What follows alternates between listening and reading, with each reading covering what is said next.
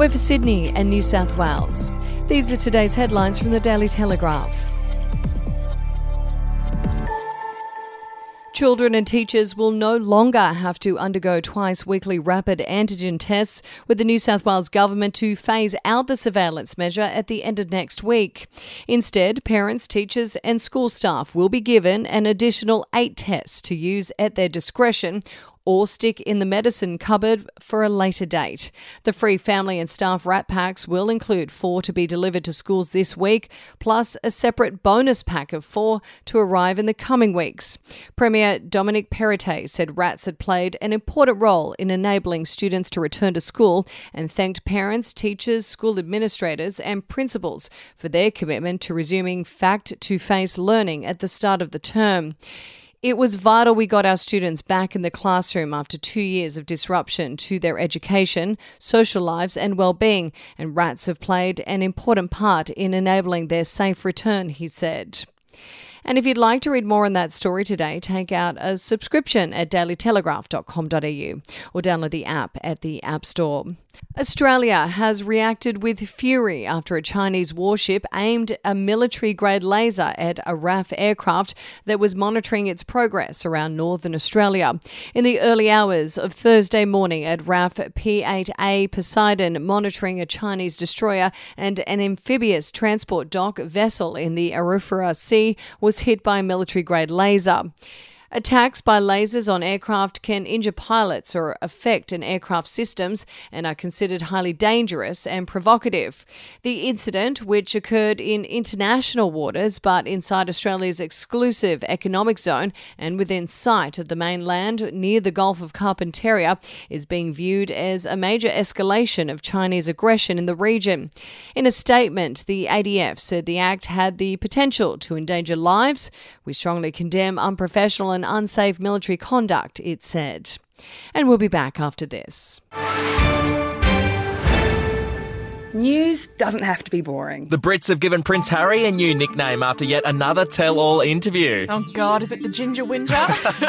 Let the team at news.com.au get you up to speed each day with their podcast, From the Newsroom. a couple were busted joining the Mile High Club. Well, I guess they can't fly Virgin anymore. Politics, sport, red carpets, royals. Get all the goss in just a few minutes. Follow From the Newsroom wherever you get your podcast from.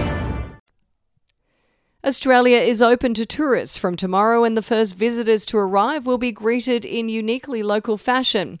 From a welcome by drag queens and a surf lifesaving crew to a goodie bag of Vegemite and toy koalas and kangaroos, there will be a party at Sydney Airport with a musical backdrop of a DJ playing Aussie hits of yesteryear.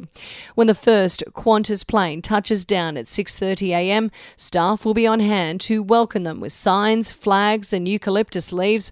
Although a plan to have the Qantas choir to greet them has had to be abandoned because the airport did not grant approval. Across Australia, 56 international flights are due to arrive in the first 24 hours after the borders reopened to tourists, including 27 into Sydney, with planes coming from the US, Canada, United Kingdom, Singapore, UAE, and Japan. And former Test cricketer Stuart MacGill will face court on Wednesday, charged with intimidating and verbally abusing the manager of a popular bar in the Sydney CBD. Police will allege in court the retired leg spinner and another man, Stephen Michael Curlin, verbally abused Samantha Lorraine Ford outside a home at Kent Street, Millers Point, about 6 pm on February 1st. A short time later, MacGill, 51, and Curlin, 54, allegedly approached Miss Ford outside a licensed premises on the same street where the verbal abuse continued. It is there that Curlin is alleged to have assaulted Miss Ford, a police spokesman said. MacGill handed himself into a Day Street police station on Friday, where he was charged with intimidation and using offensive language in a public place. And that's the latest headlines from Daily Telegraph. For updates and breaking news throughout the day, take out a subscription at dailytelegraph.com.au. We'll have another update for you tomorrow.